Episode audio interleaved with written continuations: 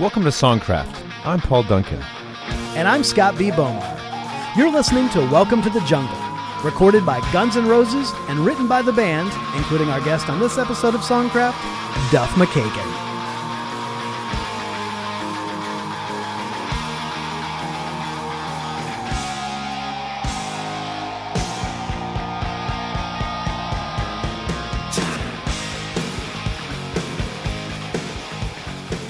Though best known as the bassist for Guns N' Roses, Duff McKagan wears many musical hats.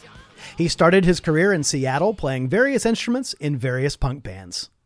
Following a stint on guitar in the group 10 Minute Warning, he moved to Los Angeles and eventually ended up in Guns N' Roses. Starting in 1987, they released a steady stream of classics with songwriting credits to the whole band, including Welcome to the Jungle, Sweet Child of Mine, Paradise City, and Patience. As the 1990s dawned, the group released the albums Use Your Illusion 1 and 2, which included Duff penned songs such as Civil War, which he co wrote with Slash and Axl Rose, and So Fine, which he wrote solo and on which he performed the lead vocal. Following Duff's first solo album Believe in Me in 1993, he formed the supergroup Neurotic Outsiders, which included Steve Jones of the Sex Pistols, John Taylor of Duran Duran, and Matt Sorum of The Cult and Guns N' Roses. After departing Guns N' Roses in 1997, Duff returned to 10 Minute Warning before forming a new band called Loaded. That band went on hiatus when he launched Velvet Revolver with Loaded guitarist Dave Kushner, Slash, Matt Sorum, and Scott Weiland of Stone Temple Pilots. Writing the songs with the whole band, they found success with tracks such as Slither and Fall to Pieces. In 2016, Duff and Slash officially returned to Guns N' Roses to headline Coachella. Prior to his return, he played with various groups, including a revival of Loaded, as well as Alice Cooper's band, Jane's Addiction, and Hollywood Vampire. Since returning to Guns N' Roses, Duff has remained busy with outside projects. His solo album Tenderness, produced by Shooter Jennings, was released in 2019. He co wrote five songs on Ozzy Osbourne's Ordinary Man album and co wrote three songs on Iggy Pop's album Every Loser. His most recent solo effort, entitled Lighthouse, was released in 2023. Part 1. Scott, have you ever been working on a song? No. Oh, oh. Well, thanks everybody for listening. It's been a it's been a great time at Songcraft today. No, co- cooperate with me, man. You've been working on a song, and uh-huh. someone gives you some advice on it, right? You don't take the advice, and you work on the track, and you stick to your guns, but it doesn't end up smelling like roses. You, you, do you see where I'm going? I see. that? I see what you did there. Yeah. It's very. That was thematic. I It's- like that. It's because of Duff. it's because we're talking Yeah, to, I, to Duff today. I, I got that. Yeah. Um, yeah, very good. anyway, in that situation, you know, you don't want to do that track on your own. You want to listen to somebody's advice and maybe take it to a professional. Yeah, absolutely. Like our friends at Pearl Snap Studios, Justin and his team can take your song and turn it into an incredible recording. Because, you know, sometimes, Paul, I think it's hard for us to be objective about our own material. We might not be the best barometers, and we might need that objective set of ears that somebody who brings in those special skills that goes, hey, let me create a demo for this song that really makes the song shine and, and do something that maybe you hadn't thought about. Yeah, because I think if you don't take that type of advice, don't use that type of you know uh, help when it's available to you, I would say that you have an appetite for destruction. You know, wouldn't you say that? I mean, Uh, well, I need uh, a little patience when it comes to uh, to, to you and your puns. So uh, we want to have everybody go to pearlsnapstudios.com right now. Uh, sorry for that for that terrible dad jokery, you guys. Uh, Yeah. But um, we'll, we'll we'll try to do better. Go talk to Justin, get you a great demo, and uh, tell him Songcraft sent you. at least I wasn't telling lies.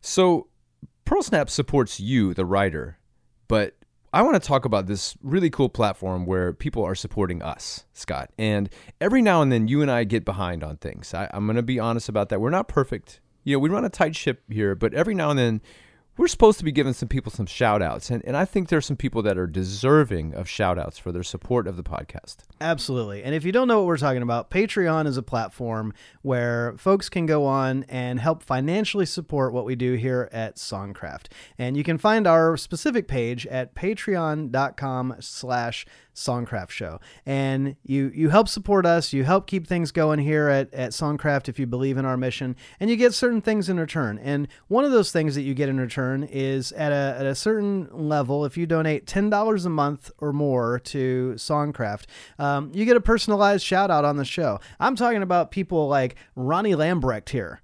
Yep. Uh, who has been supporting us on Patreon. I'm talking about people like Aaron Anderson over here. Come on, Aaron. I'm talking about people like Noah Budin or Noah Budden. Sorry, no, I'm not exactly sure how you pronounce it, but I know that I am. To have your name pronounced correctly, it's a higher tier. So yeah, that's fifty dollars a month if you want your name said correctly. But Yeah. uh, Noah B, we'll call you Noah, Noah B. B. Uh, very much appreciate what you guys are doing. And so, if you if you are not currently a Patreon supporter, um, go check it out. See what some of the tiers are. We have the um, the top ten with a bullet, which is where you get a, a personalized shout out. You also get the opportunity. We will post upcoming guests, um, and you can get an opportunity to submit uh, a question for consideration. And if we use your question, um, on the show, we'll actually give you a shout out and say your name. Uh, we have a tier above that called the number one smash, where uh, Paul and I will sign um, some show notes, uh, which is the questions that we write out, um, the research that we do, and, and we'll sign one of those of your favorite episode and, and send you a, a digital copy of that. Um, and, you know, plus all the stuff you heard us talk about before. We have um, the platinum seller tier, where after you've been a member at that tier for three months, we will offer you written professional critiques uh, of your we original song. just did this. We just did this We last week. this for we listener. just yeah. um, gave some feedback on three very good songs. Yep. And um, it's always nice when they're good, and and uh, you know that that's fun. Um, but the other can be fun too. So Yeah, well, we give you our fun. different kind of fun, right? No, we give you our our you know uh, real opinion and real feedback that hopefully is is helpful and and constructive. Um, and then at our timeless standard tier, which is the one above that, you'll get a uh, one-on-one Zoom session for an hour uh, with my esteemed co-host Paul Duncan here, professional songwriter who will actually help you finish or fine-tune uh, your original composition. So that's just a few of the things. Yeah. There's a whole bunch of other stuff, but uh, most importantly, it means that you are helping support Songcraft and what we do and our mission, and and that means a ton because uh, you know we don't have um, you know, Bank of America or, uh, or or Citibank as our corporate sponsor Right. here. You know, it's we're all a team. We're all in this together, folks. We are in this together, and it's important for us to know that we're thankful. We're grateful that you listen, and we're grateful that you, for any support that you give. Um, it means a lot to us because we're just a couple knuckleheads talking about music, and uh, the the fact that it means something to you is uh, really gratifying and beautiful to us. So thank you for all the support. Um, over the years, I can't believe I can say over the years, but we've been doing this for years. So Yeah, thank you for all the support for what has uh, nearly a decade. this show is older than both your children. Wow. Isn't that amazing? And yeah, and more well behaved. Sometimes. So, Scott, uh, we referenced a little bit earlier uh, that we're talking to Duff McKagan from Guns N' Roses today, and that for me is is a pretty awesome episode. I mean, Oh, yeah. you're talking about formative music for us, um, and music that was kind of like it felt like a big bang when it landed. Like it just sort of changed the musical universe. Right. The moment Appetite for Destruction came out, um, and there aren't too many bands. Uh, or artists, I would say that that have that kind of legacy. That that when they Right. landed, it just created a, a sea change in in everything around them. You know, Yeah, there was something about Guns N' Roses that was rock and roll in that it felt dangerous. I mean, it took that kind of punk rock energy, but you know, punk was not mainstream. Right. You know, um, so it kind of took that punk rock attitude, but then it also had like you know production polish, but Yeah. not too much polish, like Right. enough to make it appealing and radio friendly, but still like edgy. And it instantly made the hard rock bands that were kind of big at the time seem kind of silly. Um, you know, Yeah. the hair metal stuff and the theatrics and the, you know, that, you know, that kind of thing. It just all of a sudden didn't seem very cool anymore. yeah, I think there was a point when we heard a song like "Runaway" from Bon Jovi and thought that sounds dangerous, and and then all of a sudden here comes "Welcome to the Jungle." You're like, oh, Right. that's dangerous. And, maybe there was something about uh, music production in the years, you know, the, the mid 80s, where they felt like to be larger than life. The, the way to get there was to use cavernous reverbs, um, really wide synth sounds and things Right. that, that made things sound bigger than just what you heard in your rehearsal room. And all of a sudden, Guns N' Roses are like, no, this is what it sounds like in the room, and it's ferocious. Yeah. And and just the sound of a guitar and the sound of a drum kit and the sound of a wailing, screeching voice became the new larger than life, Yeah. the new dangerous. it's interesting because you you look at um you know obviously you have the pioneers of rock and roll right and it's like a guy like little richard comes out and and changes everything Yeah. fats domino before him you know these are the architects so Yeah. to speak chuck berry changes everything elvis obviously is this huge um, shift Yeah. where suddenly rock and roll kind of goes from r&b to um, multi-genre in a way Yeah, that's what people don't always, I think, understand about Elvis is that it was a fusion. Right. That right. fusion is what made it such a cataclysmic event. Right.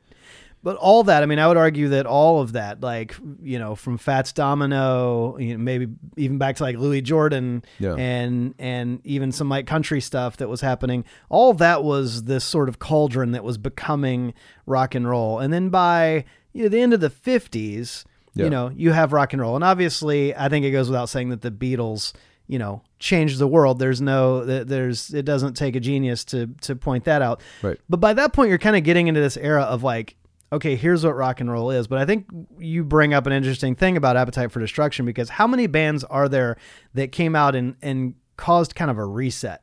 Um, Right. Or, or the, these artists that that actually had enough of an impact that it really did have not just that it was popular, Right. but it had serious ripple effects where you see people like kind of flooding in and imitating and and it really like like you say a sea change. Yeah, I mean, I think I think you look at elements of the music, and and and the Beatles did that because they were bringing not only the sounds of these kind of like jangly guitars and whatever they were doing from an instrumental standpoint, but they were bringing European chord changes and Right. and things like that into the game. Um, I think you'd have to look at um, someone like. Uh, Joni Mitchell, maybe, or Crosby, Stills and Nash. I mean, somebody sort of ushered in this singer-songwriter movement, and Right. and you know who you're going to give credit to for that. Yeah. Um, yeah. Maybe maybe it's Joni. Yeah, you I think that whole Laurel Canyon thing was almost like a group. That was almost like a because all these people were friends. Is somebody going to say it was Donovan before that? Maybe, but I feel like that was a little yeah, a, a little light. Yeah, to- right, to right. Which is funny because like Crosby, Stills, and Nash couldn't be lighter, but like at Right. the same time, it feels a little different. Right. Um, I think for me, one of the first, I mean, post Beatles, I think one of the first big bands that had a complete sea change uh, was the band. Um, Mm, yeah. And, you know, everything was kind of like Paisley and Summer of Love Yeah. and, you know, this kind of like hippie vibe. And it was psychedelic and it was sort of becoming more and more bloated and, and, you know, experimental. And then suddenly here come these guys out of nowhere that look like they just came from the Civil War. right, right. And yeah, and it didn't feel cool to name your band Strawberry Alarm Clock anymore. right. And then you have Eric Clapton, who's in Cream, wearing feather boas 24 hours a day, to now he wants to join the Yeah. band. I mean, he's talked about like, I wanted to be, I wanted to be in that band. Like it, that was a sea yeah, change. you got Elton John with his first two or three records being like, "I want to be the band. I want to sound exactly Oh, yeah. like the band." Tumbleweed Connection's one of the best band albums ever. Absolutely. yeah, and and but then of course Elton comes and kind of like changes things. I, you know, I don't I don't know if I would call him one of those sea change artists because I think he was part of a movement Right. the whole time. I don't know that Elton was necessarily out at the sort of naked forefront of something. Right. Um, but I, I think you know the Bee Gees, even though the Bee Gees were sort of the Bee Gees were probably a little more of a fusion than anything Yeah. because they were taking some more like you know maybe Philly soul and like you know black R and B elements and incorporating Right. them in what in their sort of singer songwriter movement, but they certainly represented a, a sea change. I think Nights on Broadway, the introduction of the falsetto, right. uh, changed a lot of things. Right. Yeah. And that was music that like took over so hard that there was a backlash. Yeah, Uh, and then eventually people were like, "Ah, we don't like that," um, which is interesting because I don't feel like that really happened to Guns N' Roses. Like, No. I, I feel like they always kind of maintained this certain uh, mystique, you Yeah. know. Um, even through like you had a sea change with Nirvana, Yeah. obviously, and and the whole grunge thing. Um, it's interesting that Duff is from Seattle, Right. Um, but I feel like Guns N' Roses, like through that whole change, they didn't Guns N' Roses never tried to become a grunge band, which I think Right. a lot of rock bands, you know, right. unfortunately did. Um, they just kept being Guns N' Roses, and but I I think there's an argument to be made that like without the Guns N' Roses bridge, I don't know if you have the grunge movement. You know, Well, and it's interesting because I, I- most of these bands that we're talking about have, you know, a member who's kind of the the conscience of the band. yeah, You know, I, I think for a lot of bands, it's the front man. You had your Kurt Cobain, who was certainly, you know, this sort of integrity meter. Right. You know, he's the one that's on the cover of Rolling Stone wearing a T-shirt that says "Corporate magazines still suck." You know. um, But I wonder if Duff, coming in with his sort of punk sensibilities, um, sort of provided a little bit of uh, that sort of conscience for the band. Like, you know, what would L.A. have done to Guns N' Roses without Duff in the band? Yeah. Is it possible? I mean, you know, Right. uh, may, maybe they would have been the same dangerous animal that we that we know and love. But I certainly think having a guy who was raised on Iggy Pop right. um, helped guide the, the Guns N' Roses into what we know them to be. Yeah, yeah. And the thing that's that's so interesting about Duff is you know, and you guys are going to hear literally just the tip of the iceberg because, well, I guess not literally because we have no Yeah, it's iceberg literally. Literally, it's a here. metaphor, yeah. Metaphorically, metaphorically, you guys are going to hear just the tip of the iceberg because um, this is a guy that has been involved, uh, as you heard in the intro, in so many things, and we're just kind of, you know, He's been in Velvet Revolved in so many bands. Oh my gosh. Sorry. Ugh, man. Uh, but, Trying. but he's one of those guys that uh, has just done so much. And, and I referenced this in the conversation, but I wanted to, to, to flesh it out a little more while you and I talk about it because I think this is maybe one of the more interesting stories in, in rock and roll. Uh, but when Guns N' Roses became successful, uh, my understanding is that Duff uh, basically like didn't know how to look at like their royalty statements. He didn't understand how these things were being calculated, and instead of being like, "Well, I'll just hire some somebody to explain this to me or or to handle it," he's like, "I'm going to go enroll in Santa Monica City College and take some finance classes." And so then he does that, but then he keeps going with it. And I, my understanding is he actually wound up getting like a college degree Yeah. in economics and finance and then started kind of explaining this stuff to other artists and then co-founded a wealth management company that is designed to help artists like understand how to manage their money and invest properly. I mean this guy is like that's incredible to me. Yeah. that, that somebody would have that level of commitment to be like look and still somehow manage to be in like three bands at any given time. And and that that he would say like no this is important and i'm gonna go like a- and and I believe he was an early investor in Starbucks. Like this Yeah. dude is, Yeah. this dude is like a sharp dude. He's smart, and and it's it's crazy that more young musicians don't take an active role in their finances and in the way their contracts are put together. Um, but I think I think most just say, I, "Oh, I, somebody's going to handle this for me. I'm going to have a business manager. I'm going to have them handle it for me." And man, Duff is just one of those guys who seems to grab every opportunity by the tail. He seems he he wants to be in the center of it. He Yeah. you know. He, maybe it's part of being a bass player. Maybe you're at the foundational rhythmic pulse level of the music, you Right. know. Yeah. Y- you know, and he wants to be at the foundational level of everything he's doing. Yeah. I guess what we're saying is, Duff, we really enjoyed talking with you. You're an amazing guy. And if you have any pull with the Starbucks people and can get us some kind of discount card, Yeah, yeah. Uh, you know, uh, 20% off of, of a, of a I'll take or- investment tips you know. as well.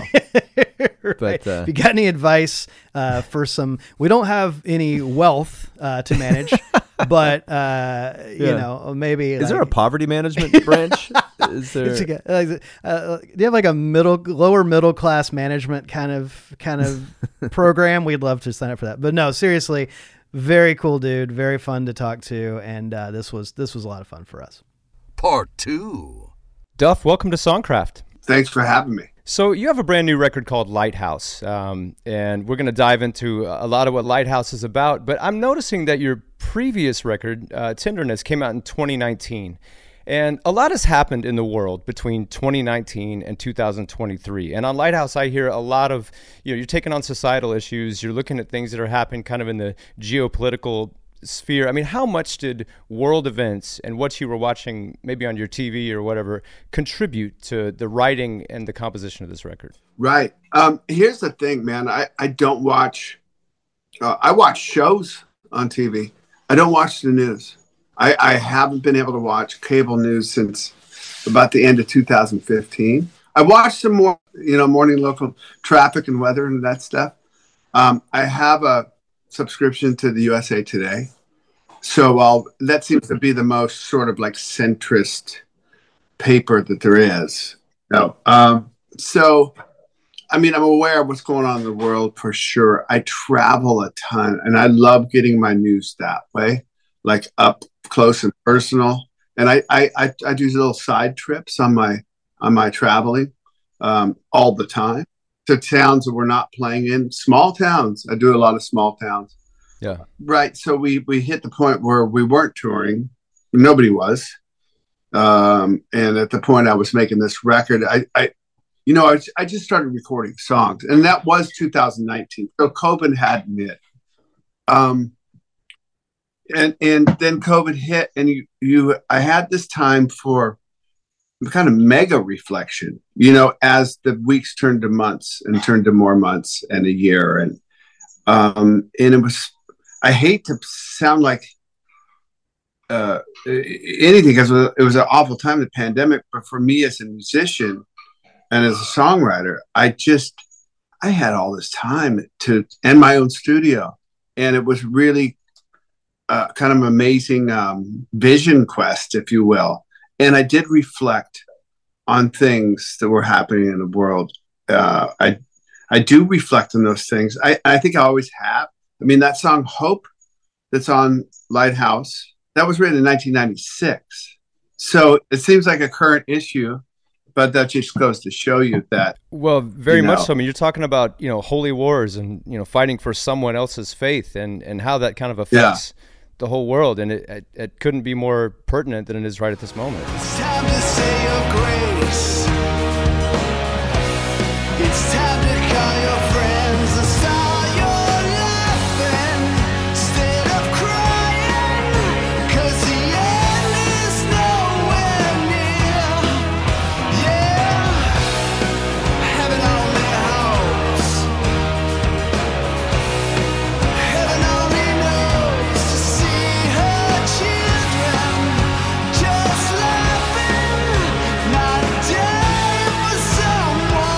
I mean, it's always going to be pertinent because there's always something going on. And um, I, I am a reader of history.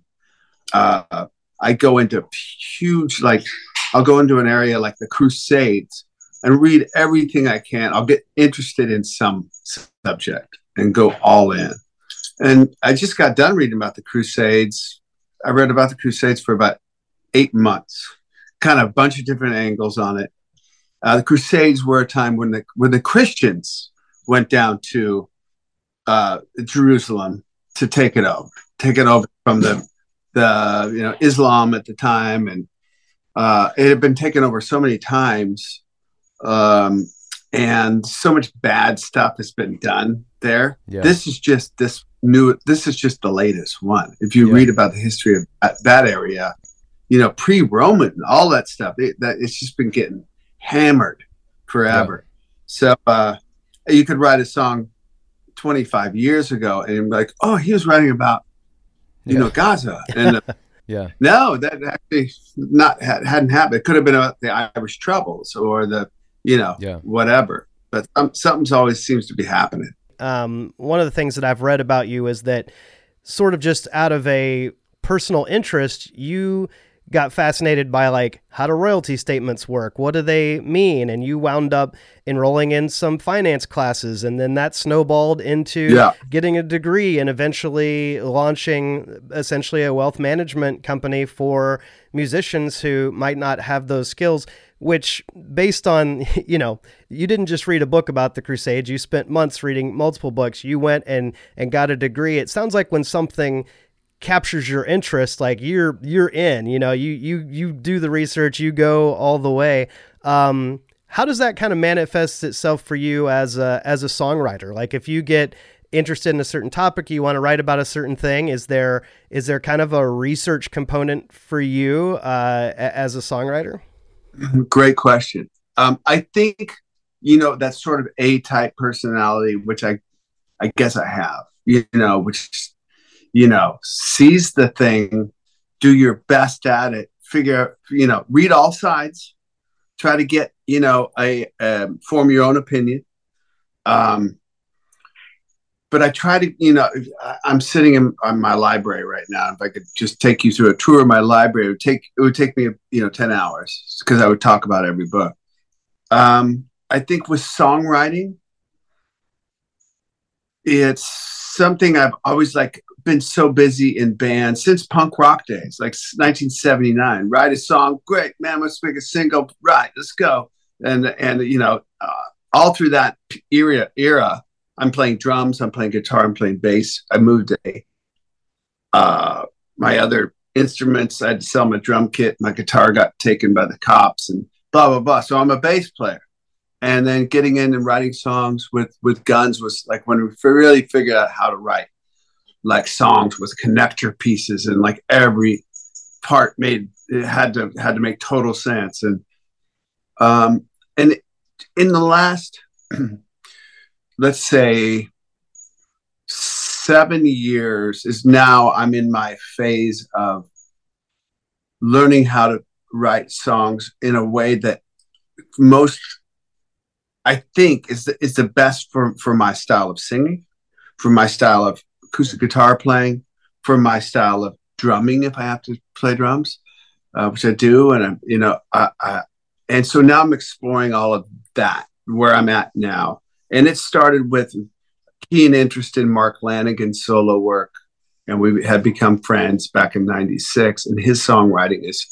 I'll never be the singer, the Mark, who, who nobody will, but uh, that took me down a road into like the Twilight Singers and and Greg Dulli and a bunch of stuff that I'm like, ah, this is this is familiar to me. These are punk rock songs, slowed down, and you know, I I, I talk about it like me, and my wife Susan, and, my uh, radio show. We call it Three Chords and the Truth, you know, and that came really from me going to a Clash show in 1979 and seeing that up close and personal and like three chords and the truth, man, that's what it's all about. That's what fucking, you know, Lemmy was about. That's what I, I there's so many, the, the great artists that I love, just keep it simple. And there's a bit of truth in whatever they, their lyric. And so that's what I'm trying, I'm really trying to explore now. Three chords and the truth, man. And, and, uh, um, I, I let the acoustic guitar resonate up against my chest and I finally figured out that oh it's trying to tell me where to sing that's the most.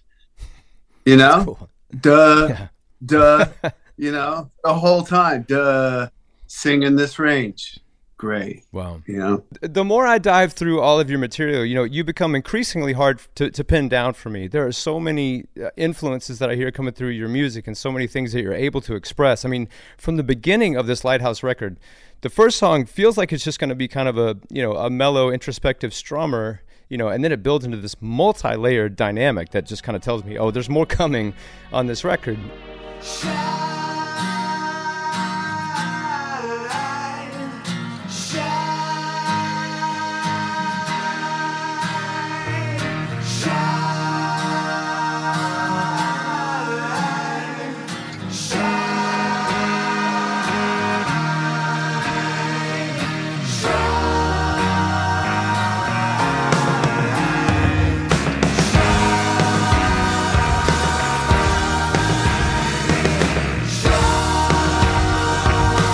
got just another shakedown, which has got your your punk roots are at the forefront of that song.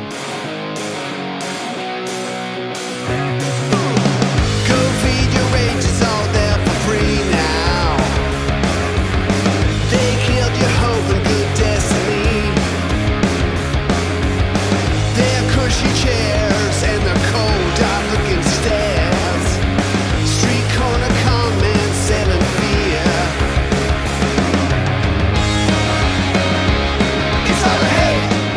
Ask you about Holy Water um, because, from a musical standpoint, the song is hooky. And like you're saying, you know, what you learned in the Guns days, like the song takes you where you want to go as a listener. But there are these left turns, there are these moments where it shifts, you know, I- feel like key changes, but then it comes back.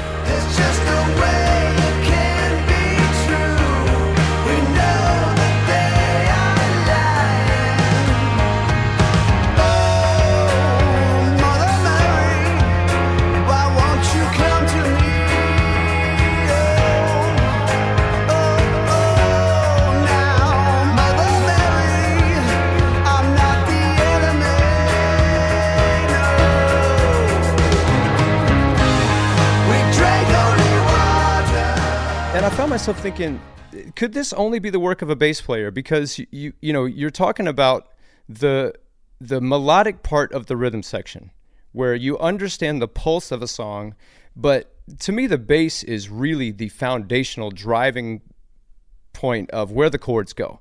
The, the song can't go anywhere without the bass going there. Yeah, absolutely. Um, and you know, it it feels like these these changes in a song like Holy Water are foundational changes, but they never rock the foundation of the song. Um, and I, I, there's a question in there somewhere, but I'm going to leave it a little open ended and just ask you to comment on that. Yeah, um, I mean, as a bass player, I I've figured out on the bass. You know, technically, am I the guy that you want to be in your, your jazz prog thing? Probably not. You know, but I know how to through playing with I with Slash for so many years. I know where where to go and where to m- melodically lift him or lift the song by something he's doing in a let's say a third and I'll I won't play the root I'll play a, a fifth or a something you know and it Yeah. lifts this song and years and years of doing that thinking of bass playing in those terms being melodic playing the parts that don't don't just play the root chords do something rhythmic cool you know and talk to your drummer and, and come up with something rhythmic and cool not just uh you know. Um so i i in a song like holy water uh i think more to that is uh it's a um it's a it's a time signature change of some sort uh, I've had a couple drummers, including Barrett Martin uh, from Screaming Trees, and then Jamie from Shooter's Band. He played it on the record. Uh, like really good drummers, school drummers, going, "What the hell is going on here?" and I don't know what that is. Yeah. I don't. I don't really count. I just feel. I mean, of course, I count, you know, but I don't count when something changes. I know long feathers in ten something, I guess, apparently, according to my drummer friends. You know, okay, fine. It, it's just, you know, when I write on acoustic, I've always written on acoustic. I think that then when I do add a bass to the thing, Yeah. I, I pull the song different places. And uh, Yeah. you can really do that if you're if you're thinking. I mean, I was a drummer, you know, uh, I am a drummer, but I, I I played in early bands as a drummer, so I really knew what a bass player should be doing. I thought, and what a guitar. I play guitar and other bands. I knew what a guitar player should be doing besides fucking noodling, you know. um, right. Yeah. Um, so uh, I, I I think I've I think as a whole when I'm writing a song and what definitely when I'm recording it, like what part serves the song the best, and and a bass bass parts can really serve a song, or really make it boring or make it too too much, you know, or Yeah. whatever. So it's just what serves the song. Hmm. Yeah. Now, I know that for a guy like you, um, you've had a long career. You've had a lot of milestones. You're in the Rock and Roll Hall of Fame, for goodness sakes. I'm sure there have been plenty of points along the route of your career where you've felt, uh, you know, encouraged and validated. And like, you know, I would imagine that the longer you go in your career, the more rare maybe those moments become because you've checked off certain boxes you've you've made certain achievements um, but I understand that there was a little shout out from Bob Dylan uh, that I think any songwriter, no matter what you've achieved, if you get a, a shout out from Dylan, uh, that's got to be a, a huge boost. Um, and for those who don't know the story, I'd, I'd love for you to to tell what happened and, and then also just kind of talk about how getting that kind of shout out um, you know after your last record maybe even just sort of influenced your confidence or, or whatever it is going into to a new record Yeah. So what happened?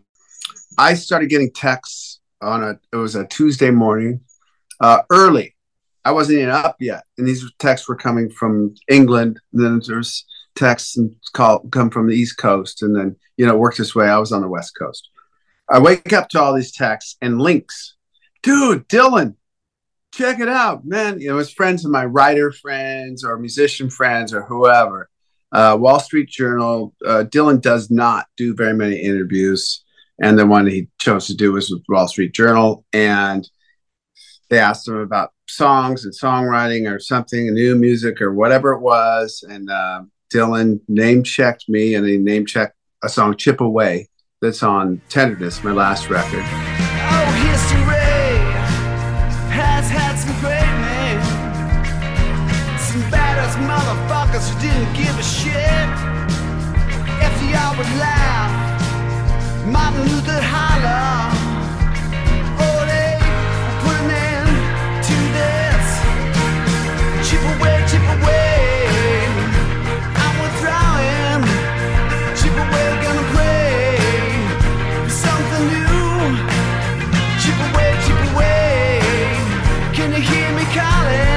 I was really like completely dumbfounded that Tuesday. I was like, I, I finally could click the because I was just getting so many texts. I clicked the link and I read the thing, and I'm like, oh, wow, you know, like, th- thank you. I, I wrote him a, a note and sent him a deluxe package. That was the first thing I could think of, like thanking him, handwritten note. You know, hopefully it got to him. He's Bob Dylan. Right. You know, um, you know, he's uh, there's only you know there's like you know those people that float on a the magic carpet you know there's iggy there's bob dylan there's not that many left you know Yeah. They Yeah. float on them you don't you don't want to know too much and I, you hope you send the play the deluxe edition and the note to the right place you know Right. um, Yeah, But, just put uh, North Pole know- on it. Like, I mean, yeah, exactly. yeah, yeah. What do you put? Yeah, what was the ad? It was someplace I don't know, but um, you know, I was already well into writing for for this. I mean, I I'd written songs for this. I, I mean, I'm always in a state of of writing, and, and now that I have my own studio in a state of recording. Uh, so I think I was already well into recording. It was just a nice little bump, you know. Yeah, you're right. It does give you confidence. I read a lot of really I got to give it to like Cormac McCarthy, the author, for really influencing not just my lyrics, but the way I've written, like in books and in columns and, and whatnot, um, in a way that he just chops out so many words. And so it leaves you with three words that, you know, three words that can take your breath away. Um, so, you know, you're covering he- heavy, you know, big subjects in a song sometimes, like holy water great example. It's a big, complex subject. How do you how do you do that? And you know, often I'll oftentimes I'll have a couple pages of words and I'll just start paring it down, or or I'll write a lyric. I'll write a lyric. I think I'm done with it.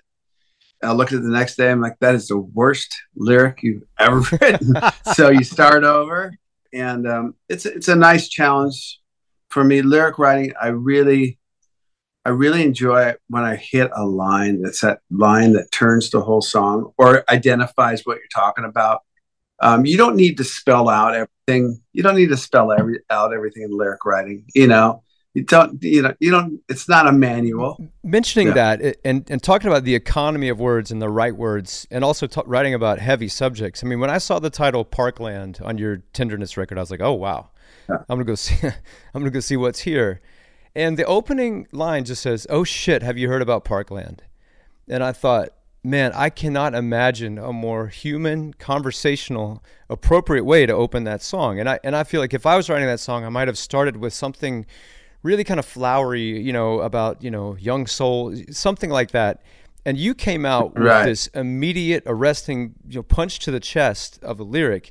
Um, and you know, we've had writers talk before about how that's so hard to maintain that that sense of uh, uh, underwriting the line because sometimes the, older we get, you know, we we try to be sophisticated all the time, and and you you came out with something that just felt so uh, so visceral and and real on that line.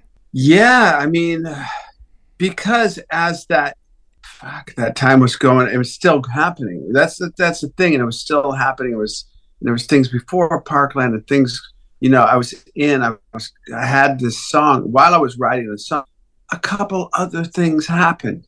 You know, mass shootings, and it's like, oh shit, I've heard. You know, you can go down the line shit Yeah. in the song. Just went down the line. Um, and I didn't. You don't need to comment much more than that. You don't need to write about the flower. I mean, maybe the flower thing, the other, the innocence of youth, all of that stuff. But I think it's it's all says it in that song. It's the Yeah. unwritten stuff we all know. These fucking poor kids and what's going on with ugh, people taking guns into schools and you know illness and who knows, you know. But uh, uh, it's a it's a different time than when I grew up. Yeah. Speaking of Yeah. when you grew up, um, you know, we've we've heard some about your recent influences and the influences that have kind of made you who you're up to that point. But I'd like to know about your first influences, about the first songs that you heard. You know, because kids are kids are wet cement. You know, you could decide you want to be a fireman. You could decide you want to be a. You know, I wanted to be a drag racer when I was a kid. Didn't work out. Um, Killer. but you know, there's there's a point at, at which you know everybody hears music but there's a point when a kid begins to listen to music and begins to feel like music is speaking to him i'd, I'd like to know when that point was for you I think it was pretty early on. I mean, uh, because I've told the story a million times. I'm the last eight kids, and the, the the age span is my oldest brother is 20 years older than me. So two of my brothers were in Vietnam when I was born and little kid. Um, but there was a brother at home, um, and one of the brothers came back from Vietnam and he brought a stereo with a reel to reel. I guess he must have bought it in the Philippines or somewhere, right? Uh, and at a at a you know PX or something. He brought a stereo home. It was like wow, um, with a reel reel to reel, and on the reel to reel was James Gang. But we had a couple tapes on reel to reel, James Gang, and and the Family Stone. And I learned how to to you know thread the the, the tape was no big deal. That's what you that's what you did. Um, but I, my brother Bruce, he had the Sonics record, which I think probably, I guess, if you're he was in a rock band. If you're in a rock band in the in the northwest you had the sonics record. So the song the witch really spoke to me as a little kid. Like wow it's a real witch on a broom you know? That's what i thought. I was five or six you know? And i would Right. play that song over and over and over again lovely rita meter maid really spoke to me I, be- I, I, I was in kindergarten so i think there was a a girl that in kindergarten that reminded me of like she was, she's lovely Rita. So it was really romantic to me, you know. Um, but the James Gang, the rhythms of the Sly and the Family Stone and James Gang really, I mean, Sly and the Family Stone for a little kid, and that's going Yeah. on at that time. There's so many things going on, and it's like a cartoon. It's like an audio cartoon. Amazing, you know yeah all those voices in there and the drum like and so that really influenced me rhythmically you know it it it got me into prince early prince you know because it was i wanted more of that and Yeah. um but uh you know so led zeppelin we, we had fm radio at our house. Fm radio just started so they would play a whole side of a record you know they'd play exile you know they play stone uh, uh, uh led zeppelin. Um there was things i didn't like. There were songs that dro- drove me crazy as a little kid and i still can't listen to it. I, I won't unnamed check i won't uh, put down anybody but there were songs i just couldn't do still can't say it backwards and see if we can Uh, pick out what it is yeah, yeah, yeah, right. But um, I think it was just that basic, you know, uh, the Sonics. Listen to Sonics was was a great introduction. Of just eight years later for me to punk rock. You know, like da da da da chicka chicka chicka da da. That's as punk as it gets. You Yeah. know. I I came to later find out Iggy. But I said, "What were you guys' influence for the Stooges?" I asked, asked him that question like a dum dum. I'm ask him, Iggy, can you? Because now I'm kind of, you know, he's Iggy. He's on a magic carpet. But I got to play in a band with him a couple times, help him with a record, this last record. So I, amazing what was your early influences? I asked him that back in 1990, and he said the Sonics. I'm like, shit, I'm on the right track. right, right. Yeah. Yeah, it, you know, it, it's interesting you mention um, getting to work with Iggy, and and uh, you performed on and, and co-wrote a handful of songs on his most recent album, um, uh, notably "Frenzy," which is a, a, a great track. Yeah. Um, but you have been a collaborator like your whole career. I mean, your first solo record, you know, has got Lenny Kravitz on there. You got Jeff Beck popping up. You, you know, Yeah. uh, you, you did the whole Velvet Revolver thing, which is like a super group. Yeah. You've been in a band with Steve Jones. You have written songs with Ozzy Osbourne that Steve Elton John- Jones is also on the magic carpet, by the way. yeah, Yeah. yeah, So I mean, we see this thread of through your whole career where you've gotten to work with peers, but also heroes, and probably some heroes that Yeah. became peers. And um, you know, I think for me, one of the more interesting ones is is writing a song with Ozzy Osbourne and Elton John. Uh, you know, which is is not not two artists that maybe people think of in the same breath. But I bring that up because you have worked, as Paul pointed out, with so many different people from so many different genres. You obviously have a way of kind of seeing beyond genre and uh, and bringing things together that maybe people wouldn't normally think of going together. Would love specifically just to hear about you know the collaboration with Ozzy and, and Elton, but just also more in general terms of you know how you think about collaboration and how collaborating with others kind of fuels your own creativity. Sure. Well, I we have this really cool little group, um, which is m- myself, uh, Chad Smith, and Andrew Watt, and we can for the Ozzy record. You're talking about that first one we did together. We wrote and recorded. I think it was nine songs. Wrote and recorded in four days. Um, so we really we really blossom together and find the things and ordinary man the song you're talking about with ozzy and elton. Um we acoustic guitars as always starts and then okay. Right we're gonna record this and chad don't come in until don't just don't come in. And that i think that was kind of more from my my uh tenderness record like that sort of writing thing where drums don't come in in on lighthouse there's there's part there's songs like that the drums don't come in until near the end you know? Um and chad when he does come in it's like wow you know uh wow just lifts the song. Um so there's certain little things you can do but um the solo part we were like as soon as we wrote the song got to get slash to play the lead on this. It's th- that full feel. So i know how to write a part good or bad i know how to write a solo uh, uh, transition for slash that's like my if my pride that's like my pride thing to do i know how he plays i know how he thinks i know where he'd want to go where to minor and blah blah blah um and so that song, you know, it was really just for Ozzy at first. Ozzy's vocal on it was great alone because it was more personal. Hmm. Uh, but he wanted to get Elton on it, which sure, okay, you want to get Elton John? I mean, yeah, all right. And um, they made that happen. I wasn't there when Elton played on it, but it's it's a perfect Elton John kind of song too.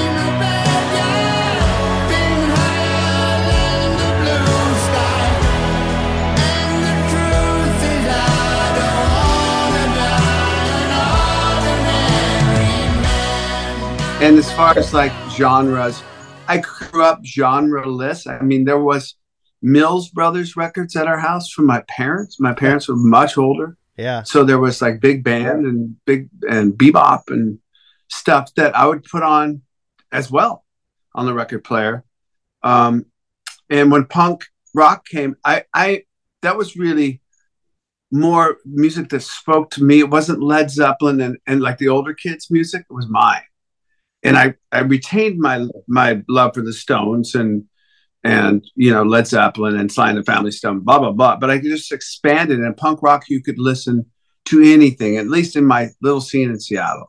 And they turned me on to the sweet, like glam rock, sweet, and T Rex, mm.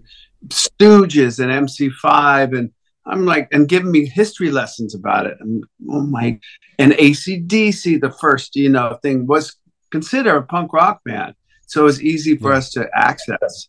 Um, and then, but, but, you know, also I got introduced to the Prince record in that time, the first Prince record. Uh, what I think the Prince first one is for you, or the second one's for you, whatever. There's Prince and there's for you, and those records. Oh, the guy, he plays everything. Yeah. That's what I'm doing right now. It's punk rock bands, you know. I could never be Prince, but you know, it was a guy I could identify with, and his songs were really just these really cool basic two, three chord songs. I still think Little Red Corvette is maybe the most perfect three chord song ever written yeah. you know Yeah. that was later of course but you know um but genre less i think um I, I i love a good pop song if i hear adele first came out there's that song um wh- what is the song she's like you know talking to her boyfriend or whatever across the Oh, hello. hello Yeah. Yeah. and i'm like oh my god this song is so good you know Yeah. Yeah. and I it, it's so good. I mean, a good song is a good song. Um, so it whatever strikes me at a dip, whatever time, um, I, I I'm I'm all for it. And writing a song, this song, this ordinary man. There was a there was an idea we had, you know, that me and Chad and, and Andrew had, and this could be his life story and telling the truth, you know. And so we wrote that song and it came out as it came out. It's just a big, nice ballad. You know, uh, as your story formed itself, you know, Scott and I kind of came of age in the 90s. And at that time, Seattle was considered, you know, the epicenter for rock music and it was a scene and everything. But, you know, before that, eh, to, to really make it in music, I think for a lot of people, a move to LA felt like the thing that you had to do. Um, and, you know, after kind of like starting some of your own punk bands there in the Seattle area, you did move to LA. And I think we can all look at, at these stories of people that came to LA and made it, and we understand what LA represents as a business town. But I'm curious what LA meant for you musically. Like what changes you found when you got there in terms of the sounds you were growing up with. What was happening musically around you that, that sort of started to shape your instincts as a writer and a player? Nothing. It was the Wow. four guys I. It was the four guys I found. Amazing. Uh, we knew we knew punk rock was over. You know, in 84, 85. Whatever was going to be next was going to lie on our uh, kids our ages uh, backs. What's going to be next? And um, you know, when I moved to LA, there was a bit of because punk rock was was over at that point. You know, social distortion left, and Fear was still playing some gigs, but it was just those kind of an X. But like that great scene that I grew up with was gone. Yeah. That kind of like every, everything like punk rings moved in and just all this, you know, it was over, over. Um, so when I moved to LA, there was a lot of long hair, a lot of the um, bands I just had no idea how to identify with. I and I didn't want to, you know, the double kick drum and and uh, hair, hair, a lot of hair, a lot of uh, odd shaped guitars, and you know, pointy guitars, and and I just. I even meeting Slash and Steven, they had long hair, and I had short blue hair. I'm like, I it was like culture shock, but I realized that I was a bit of culture shock for them too. I was wearing like a long, like pimp jacket and and blue hair, and they were like, "Oh, we met on a blind, you know, uh, through the Recycler, through a through a newspaper." Wow. And there's Wow. a couple guys with long hair, long hair. But we got back to Slash's house, his mom's house, his basement, and he started playing acoustic guitar. And and I played with some good guitar, really good guitar players. This guy Paul Solger in Ten Minute Warning, like, like he's a legend up here in the Northwest. To all those bands that came later, you talk about the 90s band, Paul Solger was the legend. I played with Paul. Paul was my, I played guitar with Paul. Wow. Um, um, so Slash playing with, like, we, he played acoustic guitar in his mom's basement that night. After we met at Canter's, we went to his mom's house and he started playing. I'm like, he was 19 and he played like an old soul and he was playing like Mm. blues stuff. And I'm like, okay. I judged a book by its cover, long hair, very Yeah. soft voice, you know. And he cut because his voice is so soft, he kind of draws you in. And he drew me in from the phone call at the at the phone booth, you know. He said his band was Rodker, you know, Rodker. I'm like, okay, Rodker. It's a strange name for a band, but his influences were Fear, Fear, Alice Cooper, and Aerosmith. I'm like, okay, he's a he's a old punk rock guy like me. You know, if Yeah. you're 19 and 20, you're an old punk rock guy. Right. Um, but I, but his band was called Road Crew, not Rodker. He's just so soft spoken. Um, but um, but he so I knew like oh man, is special. I hadn't played with Steven yet, and then I met Izzy, moved across the street, and he was more of a Johnny Thunders stuff. I could I totally identify with with Izzy, like the look. He had a hollow body guitar. He played like simple Thunders killer, which is all like Steve Jones. You know, Yeah. Steve Jones and Th- are those they, they from Thunders, and he so Izzy was in that lineage. I'm like, I can I can identify this easily. And then Axl, like first time I got in a room with him and he got on a PA to check it, I heard two voices coming out. like a low and high at the same time. Just like, what is wow. I mean, I really liked him so much from the beginning. I was like, uh, do you do you know what's going on here? He goes, Yeah, I don't know how that's happening. I'm like, okay, wow. You know, Wow. wow. And then when when the five of us finally gathered, the five of us, um, and the first three chords we kind of hit together. It was like, okay. And we were literally we we were a loner group. Uh, we didn't weren't influenced by outside local bands because Hmm.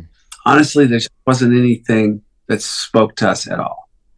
Um, I'm not saying it's good or bad; it just didn't speak to us Yeah. um, at all. And so we we started playing gigs, and and you know we'd play gigs with Tex and the Horseheads. We'd play with Social Distortion. We played with the Chili Peppers and the Dicks. But we'd also play with. Uh, we opened like at Santa Monica Civic for Black and Blue and Ted Nugent. Huh. You know, Wow. like we could kind of fit anywhere. Um, and and then we started to get our own draw, and it was all people. It was punkers, you know. It was it was uh, rockers from the like it's the Valley, like rocker girls Yeah. from the Valley. Um, but they would all come, and it was this congregation of people, and um, we were writing these songs for ourselves. They didn't really fit anywhere, you know. If you look at Appetite and look what what else is out around at that point, um, you know, we certainly weren't Whitesnake or or Def Leppard.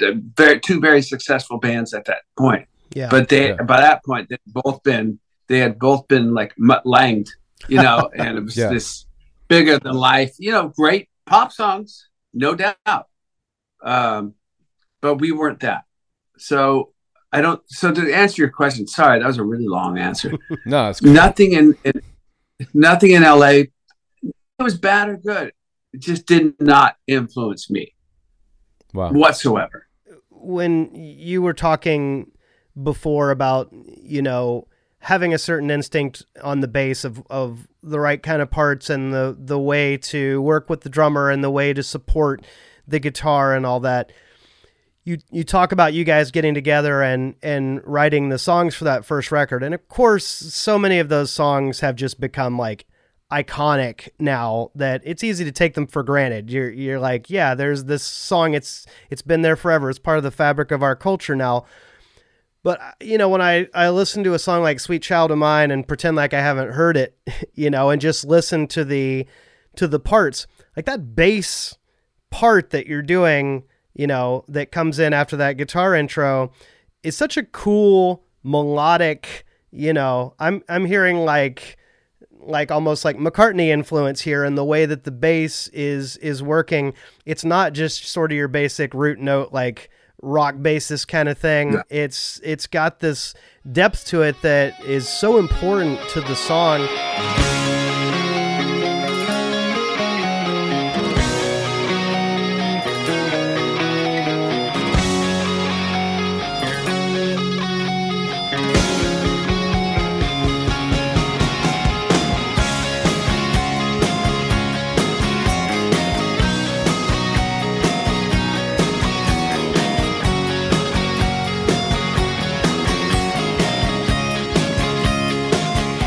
Curious, like when you guys were were just coming up with those songs, was this the kind of thing where everybody just got together in a room and you guys would just kind of jam and stuff would Yeah. come out, or would people come in with parts? Like, how would you kind of put these things together?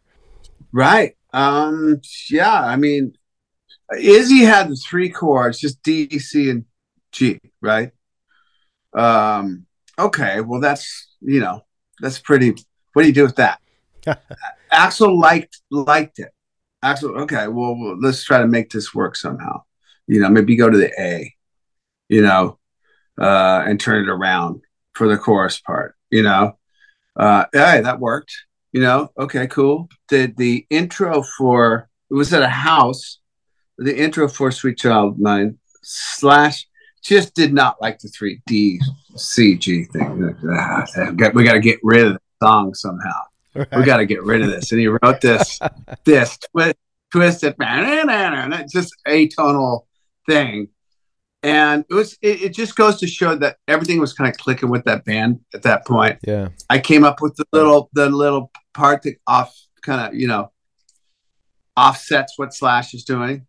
Uh, it makes it more uh, from atonal and it makes it more melodic when the bass comes in. Um, it wasn't any great like going home and studying the part and coming back with here's my bass part for that. It just happened like that, Yeah. you know, in two seconds. Um, and of course, that part to try to get rid of the song totally worked. and it like it was, this, it was this amazing intro to the song, and like, and suddenly we had this ballad. We had this, you know, we, we were in a ballad band at that point, and uh, there we had "Sweet Child of Mine." Wow. Night Night Train, acoustic guitars. We wrote it before going out to Flyer one night. Um, acoustic guitars, and then we sang the song as we were out flyering, you know, with the pa- bucket and the paste and the stuff. Ha, wow. Um, because you have to remember the song, you know, Yeah. once you write it. there, there wasn't uh, smartphones or anything then.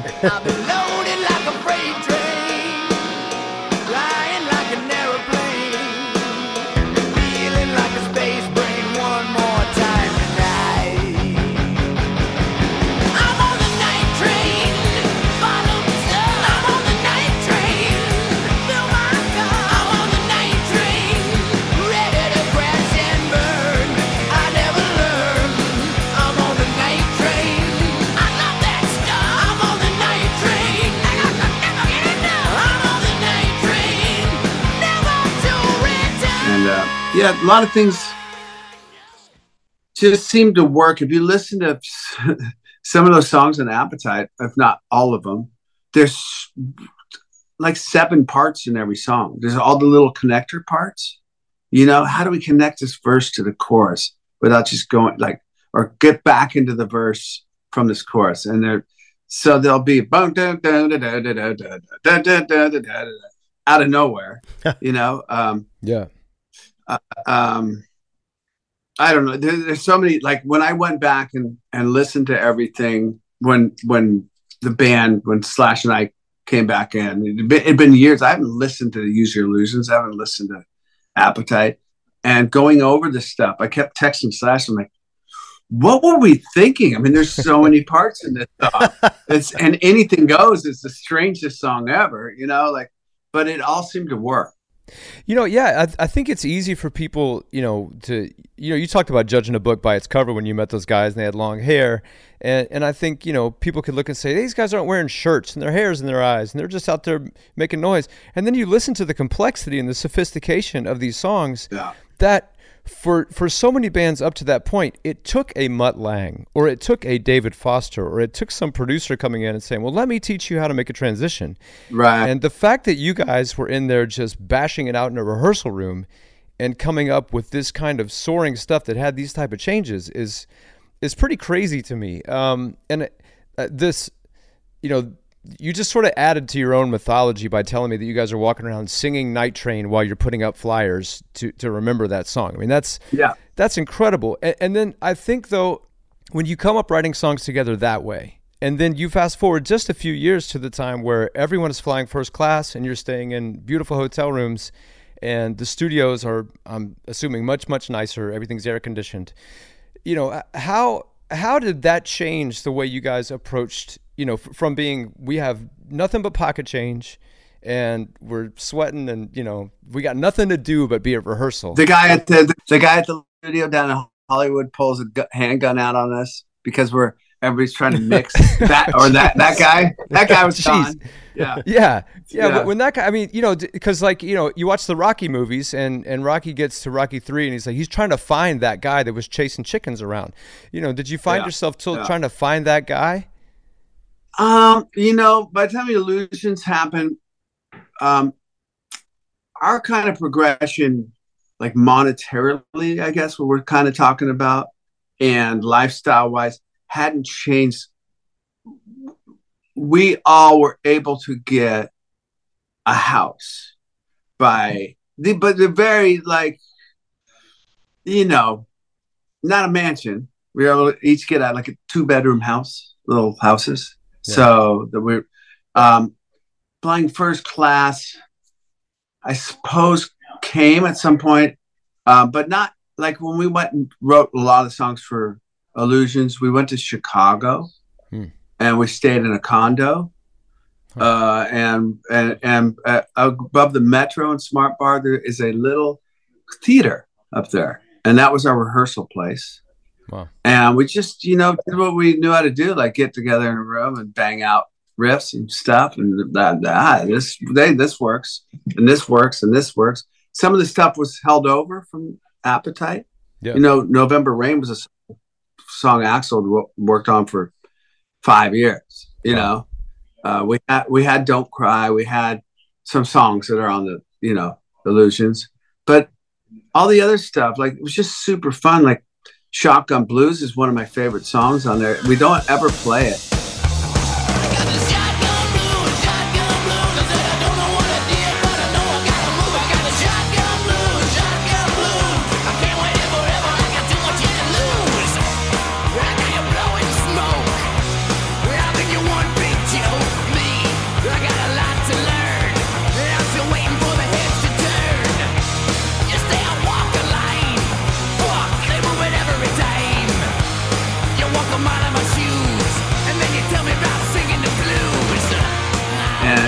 Horse, and you know, there's some really great songs.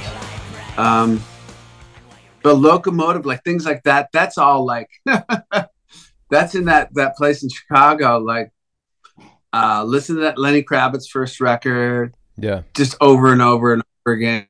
You know, getting some grooves. Uh, Steven was always a very groovy drummer. You know, Yeah. of course, Matt played it on the record, but Locomotive was a uh, kind of groove we came up on. So kind of kind of snappy. You know, Yeah. how do we fuck this up? And Slash Yeah. had that.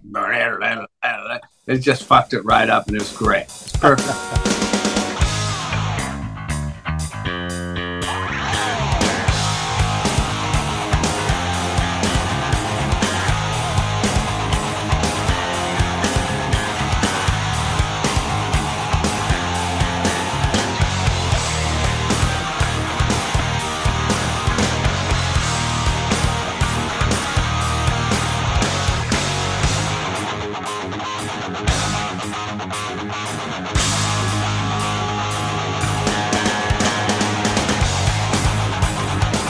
you know things like that uh izzy had a handful you know he he would always have like cool riffs and maybe a hummed you know sometimes you have a hummed uh melody sometimes he'd have a a lyric sometimes you know, a lyric, uh, sometimes I'd have a lyric. Axl really got uh, was really. we had so many songs that really put Axl into a corner. Wow. You know, hey, we've got twenty, we got twenty eight songs, and uh, really put them in a corner. you, you, you only get to be that first record band once, you know. Yeah. So we had our whole career before before that to to write and play those songs live in little clubs to three people and blah blah blah.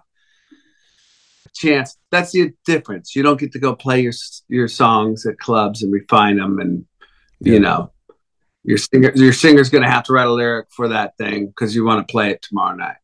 You know? uh, uh, all of a sudden he's got 28 songs. Like, here you go. Wow. But I I don't know. I don't know. Uh, It might have been a little bit of the Rocky thing in there. Sure, might have been, but we didn't notice it as such. Yeah. Um, I want to make sure to talk about your band Loaded because um, that kind of came together, I understand, after your second uh, solo album fell through the cracks and, and didn't get released by your label. And so you kind of shifted attention to Loaded, but Loaded has continued to be a thing uh, off and on, and you have continued to make solo records sometimes, you know, kind of at the same time. Uh, I would love to get your thoughts uh, on what the distinction is for you, kind of as a songwriter, of like what what makes something a, a Duff McKagan solo song versus uh, Loaded or any other number of bands we could mention that you've been a part of. But um, you are such a busy guy. D- do you categorize these things in your mind? I mean, how do you sort of m- keep all these plates spinning? No, I don't. Ca- no, I, I. That sounds chaotic, doesn't it? To try to categorize all your. I do write a lot of, uh, on my GarageBand. I, I call them my crappy demos. I have so many songs, and like sometimes I'll, get on something. This is for guns. I'll just put this aside. I'll email it to Slash, my crappy demo. Like so, then it's in like it's on another hard drive for me. it's like Yeah. in the my, the email. It's in the whatever. Um, and um, you know, I, I play in a band that rocks really hard right now in Guns N' Roses, and we play a lot of rock. We play a lot, all kinds of rock in our set, and um, and we play three, three and a half. We rock. Um, so for the last seven, whatever it's been, seven years, I don't need to do rock on the side. You know, uh, my my loaded is we're we're a gang. You know, it's it's a really it's I love the guys in the band, and we we've been through a lot of cool shit together, a lot of struggle, a lot of bus breakdowns, and whatever. You know, all that stuff, missed flights, and and uh, funny customs, people that want to go through everything and make you late for your next flight, and all of that. So when you travel the world with with guys you like and I, I really like the band. It's it's a real it's a different band. Again it's different. It's not your down the middle. I'm not a big fan of active rock on the you know what they call active rock right now on the radio. Like really i'm not a fan of most of it. It just does again it's kind of like that when i moved to la in 84 nothing speaks to me um that i that i can find. And Susan and I have a radio show. We're constantly looking for, you know, bands to play on our thing. So uh, I'll go more to like turnstiles or something like that for quote unquote new bands or Aaron Jones or. Um, so I I think in these past seven years for me songwriting that I keep that acoustic guitar tucked into my chest, and then I know that's the way I want the song to come. Sometimes I'll write stuff on acoustic guitar and like this is going to be loud and fast and blah blah blah. I haven't done that really for the last seven years because that my rock, my rock cup, it floweth over at this point, you know. Yeah. So and and that makes sense. I mean, there and there's something you know the the Lighthouse record. I sort of I jotted down a note that I feel like the the album feels autobiographical. You know, Uh, it's a song like um, "Fallen." You know, feels like it's it's very um, from the heart. Um, but there's a lot of we and us in this record. Um, I noticed that there's a lot of these pronouns about you know even on forgiveness. you know, you say just give us some truth. Where you know Lennon said just give me some truth, and you said just give us some Yeah. truth. And like it, it's I, I listen to the record and I hear you kind of voicing. It's interesting to me that you were talking about not reading the news because you're obviously in touch. You're in touch with kind of what's going on in the world, and I'm sure traveling has quite a bit to do with that. But um, it does feel like a personal record, even at the same time that I think you're giving voice to a lot of common themes and common feelings. Yeah. Um, well, if I get a chance to do something where some people will be able to hear it, and I am a dad, I'm a husband, uh, I feel like I got somewhat of a voice, and I'm going to include us into these topics. It's not going to be me, how I feel, but, but a song like Fallen, that's to my wife, that's personal, but still it's cloaked in like a lot of metaphors and whatnot. But the golden crown, she wears the golden crown. I mean, that's just like I hit that and like that's my wife. That's Yeah. her, you know. Um, but yeah, forgiveness um, was really. I mean, it's just I am aware, and I, I'm a, the reason I turned off the news in 2015 is because that that grand scheme of a divide that was being orchestrated or narrated to on cable news anywhere you went on cable. It's just I travels too much, and I go to little towns incognito. It, I do it all the time. I mm-hmm. just did it on this tour. I went to Hot Springs, Arkansas. I went to Owensboro, Kentucky.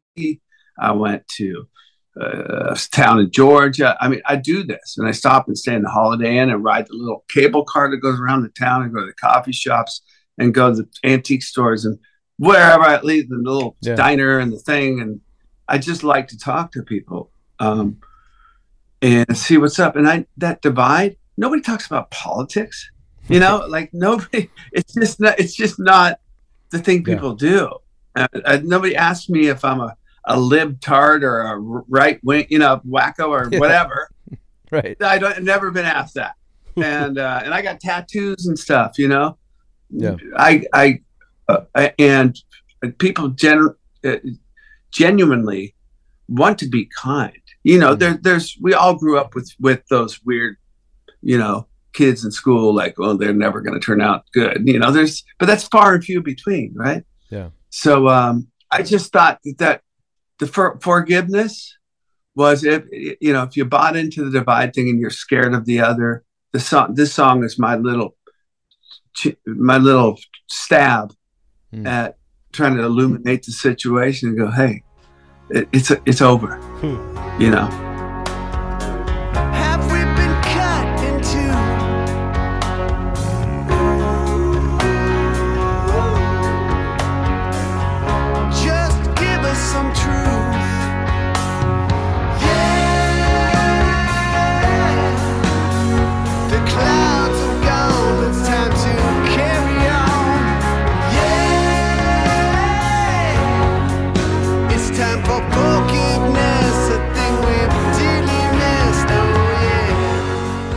Know i mean i never saw like after 9-11 this country coming together like it did there's certain times in my life i've seen that and i'm american you know i i um i'm proud of this country and the people in it and i get to go that's why i go and do these side trips i want to experience this again and again Yeah. you know Wow.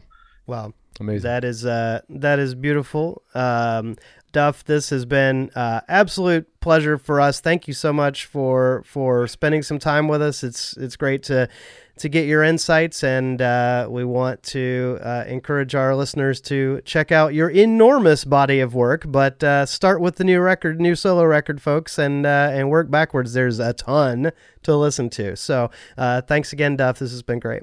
killer thanks guys really really great interview i appreciate it Thanks for listening. To make sure you don't miss an episode of Songcraft, please take a moment right now to subscribe to the show via Apple Podcasts, Spotify, or wherever you get your podcasts. You can keep up with us on Instagram at Songcraft Conversations or Facebook at Songcraft Show. To join our team and help support our content, become a Songcraft patron at patreon.com. Visit P-A-T-R-E-O-N dot com slash Songcraft Show. And you can always find us at songcraftshow.com.